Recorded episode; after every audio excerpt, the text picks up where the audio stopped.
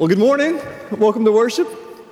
It is good, like Trey said, to have a bit of a thaw out. Yesterday afternoon, I felt like spring had sprung a little early, but uh, I'm sure it'll get cold again. But it sure is nice to, to have a, a thaw after the frozen uh, tundra that I feel like we were experiencing. I know all you northerners are like, oh, it's nothing, it's not bad at all, but uh, I, was, I was miserable. So, uh, long, long cold week being cooped up in the house for, for most of that time. So I, I pray that you were all able to stay safe and, and warm during all the inclement weather. And we didn't have services on Wednesday, so I feel like I haven't seen you in a long time and I've missed you. So I'm glad you're here today. And a lot of guests I've already gotten to speak to that are here today. It's just wonderful what God's doing in our church. Today we're going to continue our Built series going through Ephesians. We're going to finish chapter 1 now. And next week, I'm so excited about, we're having a joint worship service with our Swahili Baptist congregation, the, the Swahili Baptist church that meets in the chapel during this hour. We're going to combine for a service next week, and Pastor Mimba Mwene is going to share a word in Swahili through his Amen. daughter, Thank who will Nate. translate from Ephesians chapter 2, verses 1 through 10 when we talked about it, he said, Oh, I love Ephesians. I love it. So he's excited about bringing that word, and I'm excited about hearing it. Their choir's going to sing a song, and they're also going to sing with our choir. You don't want to miss this wonderful service celebrating how the nations have come to Nashville. These are refugees who are fleeing horrible situations in Africa who have come to our church now, and I'm excited about what the Lord's doing. So I've really enjoyed reading through Ephesians just this month already through the lens of the church. We're reading through Ephesians ecclesiologically, which means through the, the, the church, the doctrine of what the church is overall, but more specifically through the lens of this church. Reading it through Woodmont Baptist Church. How does this tell us how Woodmont is designed to function. How are we built in the Holy Spirit to be the people of God? I hope that you're thinking and dreaming and praying about what kind of church we're going to be for the next 75 years of our long history. So let's stand this morning, if you're able to, in honor of God's word as we read through chapter 1, Ephesians. We're going to finish it starting in verse 15, going through verse 23. For this reason, because I've heard of your faith in the Lord Jesus and your love toward all the saints, I do not cease to give thanks for you, remembering you in my prayers, that the Lord, that the God of our Lord Jesus Christ, the Father of glory, may give you the spirit of wisdom and a revelation in the knowledge of Him. Having the eyes of your hearts enlightened, that you may know what is the hope to which He has called you. What are the riches of His glorious inheritance in the saints? And what is the immeasurable greatness of His power toward us who believe? According to the working of His great might, that he worked in Christ when he raised him from the dead and seated him at his right hand in the heavenly places, far above all rule and authority and power and dominion, and above every name that is named, not only in this age, but also in the one to come. And he put all things under his feet and gave him his head over all things to the church, which is his body the fullness of Him who fills all in all. This is the word of the Lord. Thanks be to God. You can have a seat. So imagine the Apostle Paul here, who's writing this letter, this amazing letter to the church in Ephesus. And he's at the, the end of his life. He's at the end of his run here, and he's, he's chained up, he's, he's shackled in house arrest in this great city of Rome, awaiting his trial and probable execution. You know, this is after many decades of life experience, after long years of traveling and church planning and pastoring and discipling and evangelizing. All the work that Paul's done has culminated in this letter here. And he's carefully dictating this letter to his, his scribe who's, who's writing down these things because Paul's hands are, are probably bound at this point in his life. And he's, he's giving the, these instructions to the church, and all of a sudden, he bursts into spontaneous prayer. He, he begins to pray for the church in Ephesus, starting here in verse 15. He picks up the prayer later in chapter 3, verse 1, and then he breaks it off and then he picks it up again later in chapter 3, a beautiful prayer for the Ephesians. And, and the scribe just keeps writing as he's praying. The scribe's like, Yeah, yeah, yeah, keep going. And he's just writing down this prayer. It's what he captures here in the end of chapter 1 is Paul's prayer for the Ephesians. And what does he pray for the church? Does he ask God to, to help the church obtain something that they don't already have, something that they need? Does, does he pray that the church could, could get something that would help them to do church better? Maybe uh, God would send them a better preacher. Maybe God would send them a, a, a new Sunday school program. Maybe God would give them a, a shiny new gymnasium to play basketball in. That'd be fun. Maybe if the church could get more millennials, if they could only get some young adults to attend church, then they would really do well. Maybe if they could get more preschoolers and children and young families, that's what, that's what Paul should pray for them, right? Maybe, maybe Paul should, should pray for them to get more money. If they had more money to do ministry, or more volunteers, if only they had more volunteers to do the ministry of the church, then they'd really flourish and thrive as a church, right? But that's not at all what Paul prays for in this section. He doesn't ask God to give them anything that they don't already have. What Paul's praying for here is that they would simply understand what is already theirs because of their faith in Christ Jesus. He prays that the, the people who were going to hear this letter would be filled with the knowledge of God's will, together with all wisdom and spiritual understanding. This is a prayer for understanding. At its core, this is a prayer for enlightenment.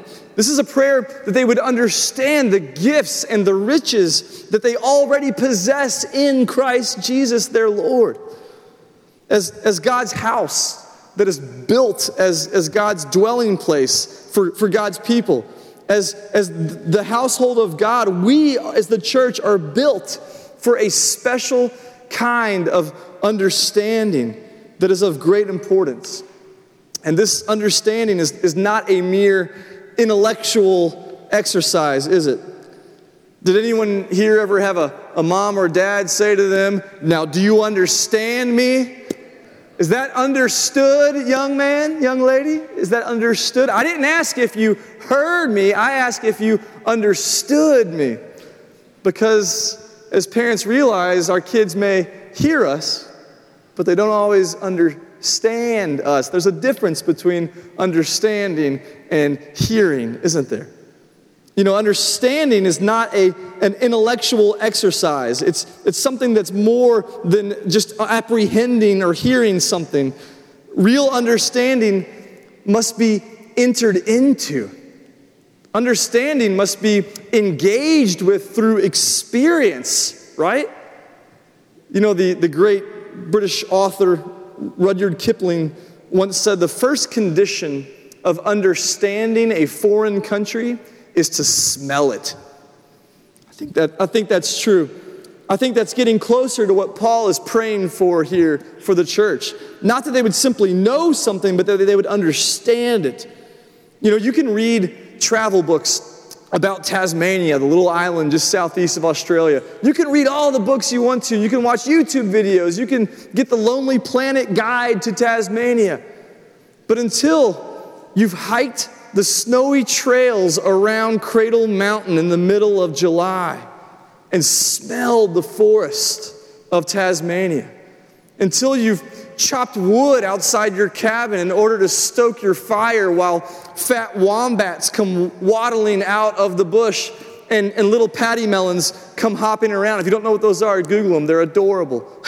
they come hopping out of the woods while I was chopping wood in Tasmania and smelling the smells that come along with, with the Australian wildlife and landscape, until you've played cards with some locals and eaten the, the local pub fare there, until you've had those kinds of experience and smelled all of that, then you really don't understand Tasmania, or Tassie as the locals call it.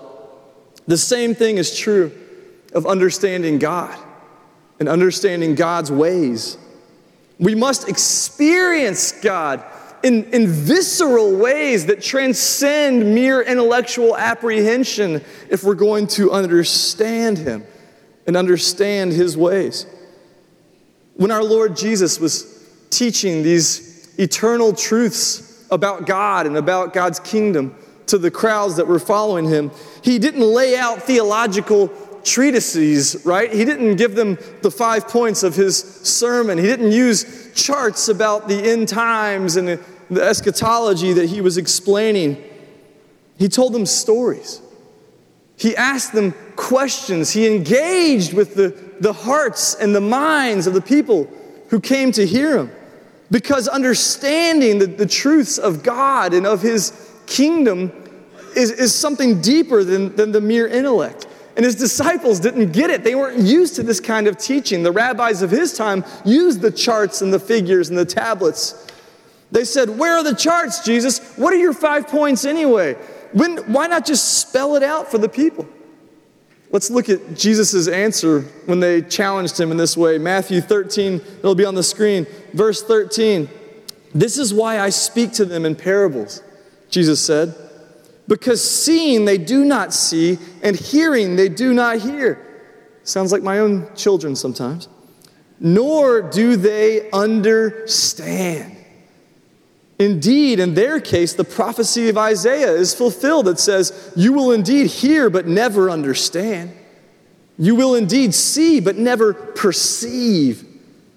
For this people's heart has grown dull and with their ears they can barely hear, and their eyes have closed, lest they should see with their eyes, and hear with their ears, and understand with their heart, not their mind, understand with their heart, and turn, repent, and I would heal them. It's a matter of the heart, not the head. Jesus was trying to get his disciples and the crowds to see that this, this kind of understanding cannot come from taking an executive course in systematic theology. That's not going to cut it.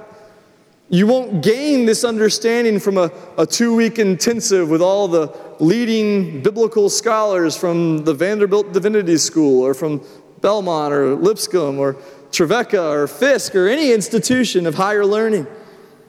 Paul prays that the church would gain this understanding. How? By what means would they get this understanding?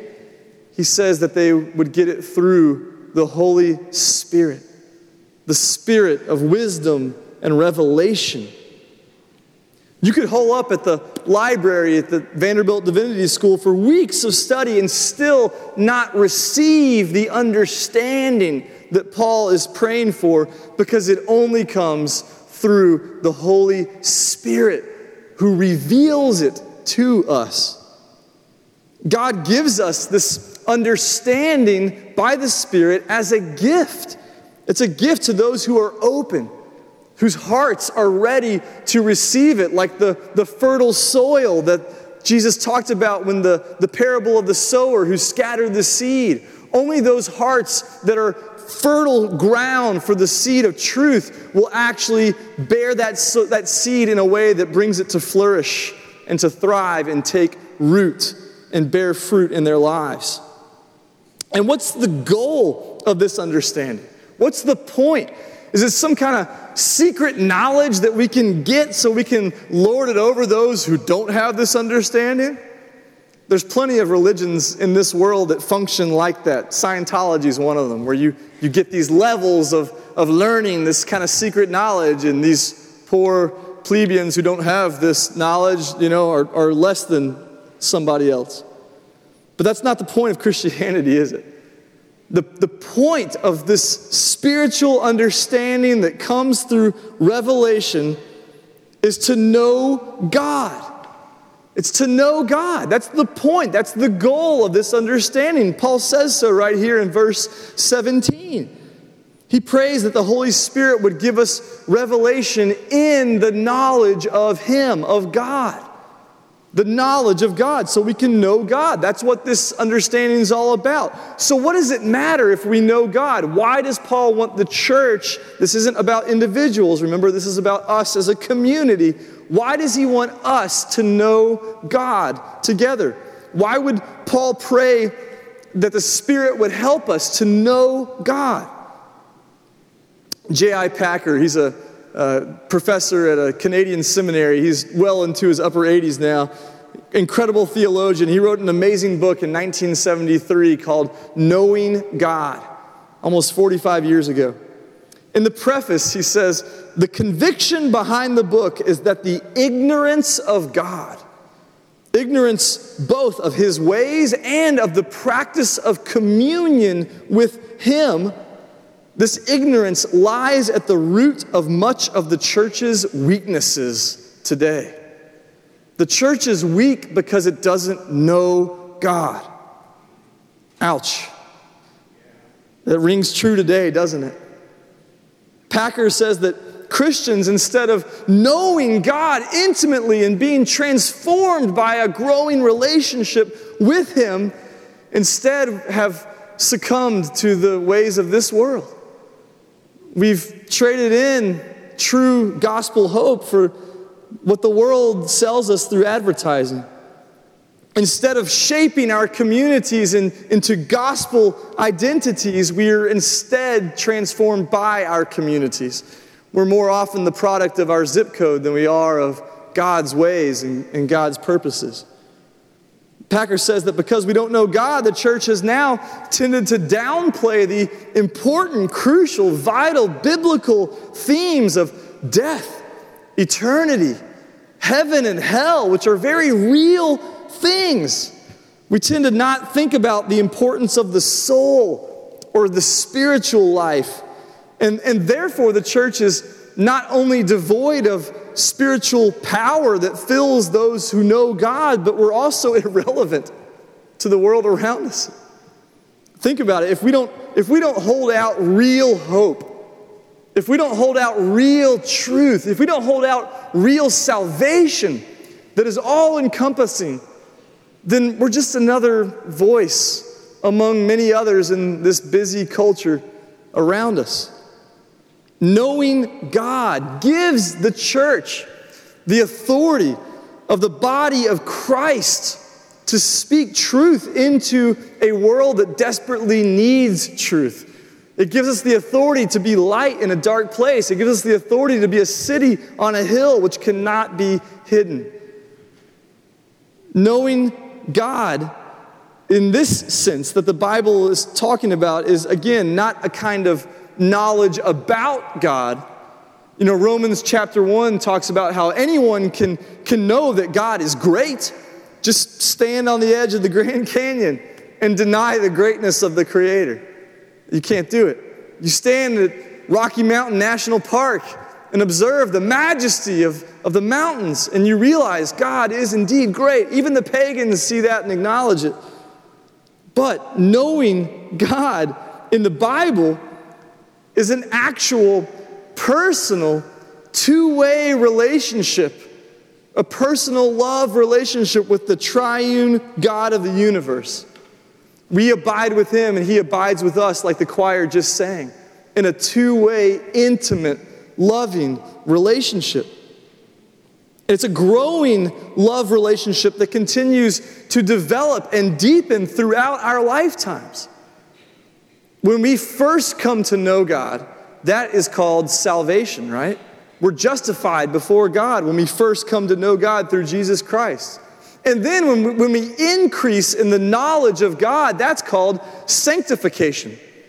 I hope that you, if you're a Christian here today, that you're growing in your relationship with God. You know Him better today than you did yesterday. That is a process that, that won't end until we know God perfectly. When we know God perfectly, that's called glorification. When we will reign with Him in glory as co heirs of the promise.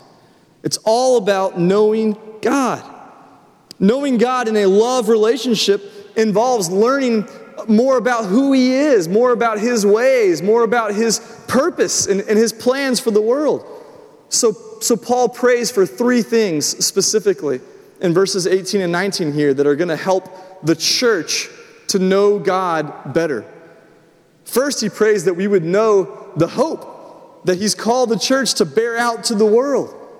You know, last month as we walked through the book of Revelation together, we, we talked a lot about how many Christians today have kind of abandoned the, the real classic Christian hope. The, the best that most Christians hope for today is that maybe one day I'll die and go to heaven. That'd be great. But that, what kind of hope is that? It, it leaves all the injustices, all the, that's wrong with this world, it leaves all that there. True Christian hope, robust, orthodox hope, means that one day God's going to come back into our world and say, Enough! Behold, I make all things new once again. He's going to restore everything that is broken back to Himself. He's going to fix all that is wrong with this world. That is our hope. It's revealed in the end times, just like Revelation talks about. We need to recover that strong sense of hope. And it's all made possible by his work on the cross and through his resurrection that secures our hope. It, it means that everything sad is coming untrue, as Samwise Gamgee says in The Lord of the Rings, everything sad is coming undone because of the gospel of Jesus Christ. That's our hope. Nancy Hogue was saying that she and John went to the Elvis Presley memorial concert at the Schermerhorn. Uh, was that last night, Friday night? And they, they played, I didn't know this song, but one of Elvis's favorite songs, Nancy said, his second favorite song besides How Great Thou Art was If I Can Dream. It was written a few days, 50 years ago, when a few days after Martin Luther King Jr. was assassinated in 1968 at the Lorraine Motel in Memphis. And in that song, he says, Still I am sure that the answer is going to come somehow. If I can dream, then, then it's going to come somehow. It's a song of hope, following this hope of a dream of a better day, a better time. And for Christians, we know that's coming through Jesus Christ in God's timing. The second thing that Paul prays for us is to know how much we mean to God, how precious we are to God. He says in verse 18 here that we, the saints, the holy ones of God, the church, the people of God, the household of God, the body of Christ, we are the riches of His glorious inheritance. Can you believe that? I mean, can you, can you really buy into this idea that you and me, who are so prone to sin, let's be honest, who still bear so many marks of our former fallen ways of life, who still wrestle with our hurts, our habits, and our hangups every hour of every day, can we possibly be God's treasure? Can we possibly be God's inheritance? Are we really His portion? Are we His prize that He has claimed for Himself? This goes back to what we talked about two weeks ago that are you a sinner or are you a saint? Well, the reality is that when God looks at you, if you're a believer, he, he sees you through the blood of Christ. He has paid a great price to redeem you and make you His own. He sees you now as united with Christ. That means when God sees you, He sees Jesus. He sees you and Jesus the same. That sounds like blasphemy, but it's very biblical. You must understand that if we're going to act like fully redeemed, fully beloved, fully adopted children of God, then we must learn to see ourselves as God sees us as precious, forgiven, beloved children. We're defined by our future, not by our past. God sees us moving forward, and the past is all wiped clean by the blood of Jesus. The, the point of understanding this self identity is that we would live up to this identity that God has for us. that we would see ourselves as God sees us and then act like it. Actually, play our part in God's redemptive purposes for our world. He has a role for us. When we live into that calling as the family of God, as the people of God, as the children of God, then we, we learn to live in continuous joy. We flourish and we thrive because we're overcome with constant gratitude, thanking God for, for, for forgetting our past, for cleansing us, and for bringing us into His special adopted family. Paul's prayer closes with a third aspect of knowing God and, and His ways. He asks that God would help us to understand His supernatural power. Nowhere is the power of God more on display than when it raised Christ Jesus up from the grave. Think about it. For, for nearly three days, Satan and his minions were celebrating their victory over God. They had thwarted God's plans, they defeated the Son of God. He was dead, crucified, buried, laid in a tomb, sealed with a solid rock. The followers of Christ had been scattered in a diaspora of panic. They, they thought they'd lost their, their Savior, their Messiah, the anointed one who they'd given their lives to, was dead, not sleeping, but cold and lonely in a tomb. But what they didn't realize is that this was all part of the plan. God's power was always in control. This wasn't a comeback when Jesus rose from the dead, it was always part of God's sovereign will. Even when it seemed like all hope had been lost, God remained on his throne.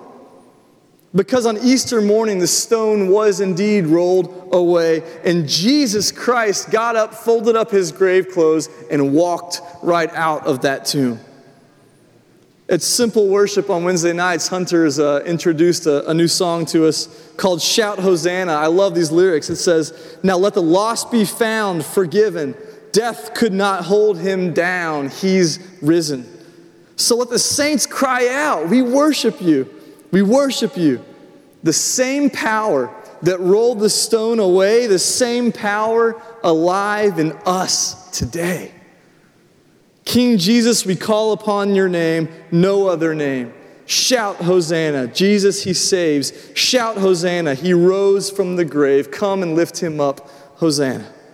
Man, it's powerful to sing those words together.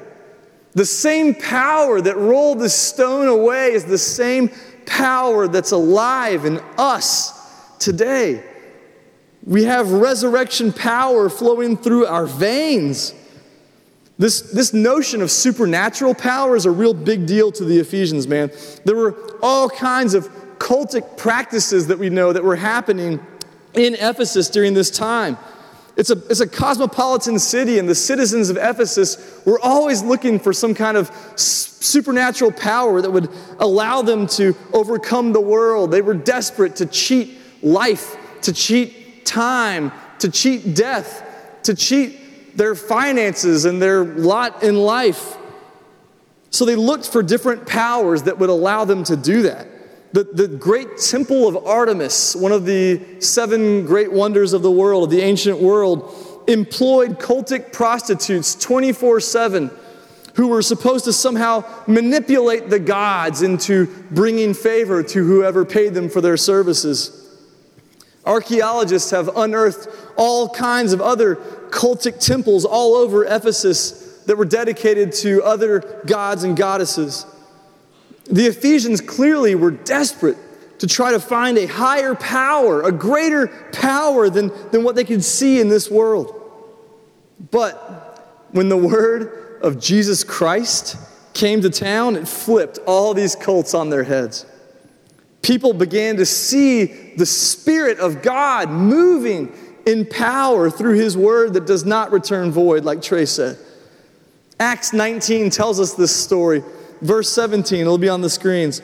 And this, the, the power of the living God, this became known to all the residents of Ephesus, both Jews and Greeks, and fear fell upon them all. And the name of the Lord Jesus was extolled. And many of those who were now believers came confessing and divulging their practices. And a number of those who had formerly practiced magic arts brought their books together and burned them in the sight of all. And they counted the value of them. I think this is hilarious. And found that it came to 50,000 pieces of silver, burned. Doesn't matter. So the word of the Lord continued to increase and prevail mightily in power. The Ephesians, the new converts, traded in their expensive fake magic books for the truth, for the word of God that always prevails mightily. The book of Acts goes on to tell us that the, the people in Ephesus saw signs and wonders, and pretty soon the idol makers, the people who were employed in the cultic practices, were out of work. That economy was tanking because the word of God had come to town. The power of God that raised Christ from the grave always prevails, and it's moving in us, God's people. And now Jesus sits on his throne, Paul says here at the end, and he's got his enemies as his footstool. Man, I love a good footstool. Our first piece of furniture my wife and I ever actually bought on our own was a couch, and we wanted the biggest, fluffiest couch we could find. And man, it had an ottoman that was about the size of a twin bed. It was a huge ottoman. And you could just sink back into that couch. You've seen it, Brad, that old brown couch. And, and you could just put your legs up on it, and man, within a couple minutes, I'd be snoring. I'd be asleep, just like that. Huge footstool. This says here that the footstool of Jesus is made up of all the powers of Satan, all the enemy forces of God all the evil structures and broken, sinful uh, you know, systems in our world are subjected by God the Father under the feet of Jesus. It's a powerful image, isn't it? There's absolutely no authority, human or demonic or any other kind, anywhere on earth or in hell, that can compete with the authority of our Lord, Jesus Christ. He is Lord of all. And what's the point of, of, of all this spiritual blessing and, and, and knowing God and His power? He's, he closes us here by saying it's so that we can be the body of Christ. Paul ends his prayer here with a picture not only of Christ on his throne, but as functioning on his throne as the head of his body, which is us, the church. We are an extension of the brain that is Jesus, our Lord and Master, who now controls us working redemption through us, the church. He's constantly filling us with His Holy Spirit, filling us with His power, filling us with His authority to go and carry out good works in His name. So I want to close this morning by doing the same thing Paul did for the Ephesians. I want to pray for you, for the church. I want to pray these things for our church family. You know, I, I pray for our church every day as part of my, my quiet time. And I felt the need as I was writing this sermon to spend some time praying this morning for us specifically that we would have a deep spiritual understanding, that the eyes of our hearts would be enlightened, that God would reveal Himself more and more to us so that we could know Him intimately. I want to pray that we would be a, a hopeful people who confidently bear out the hope of glory that we eagerly await.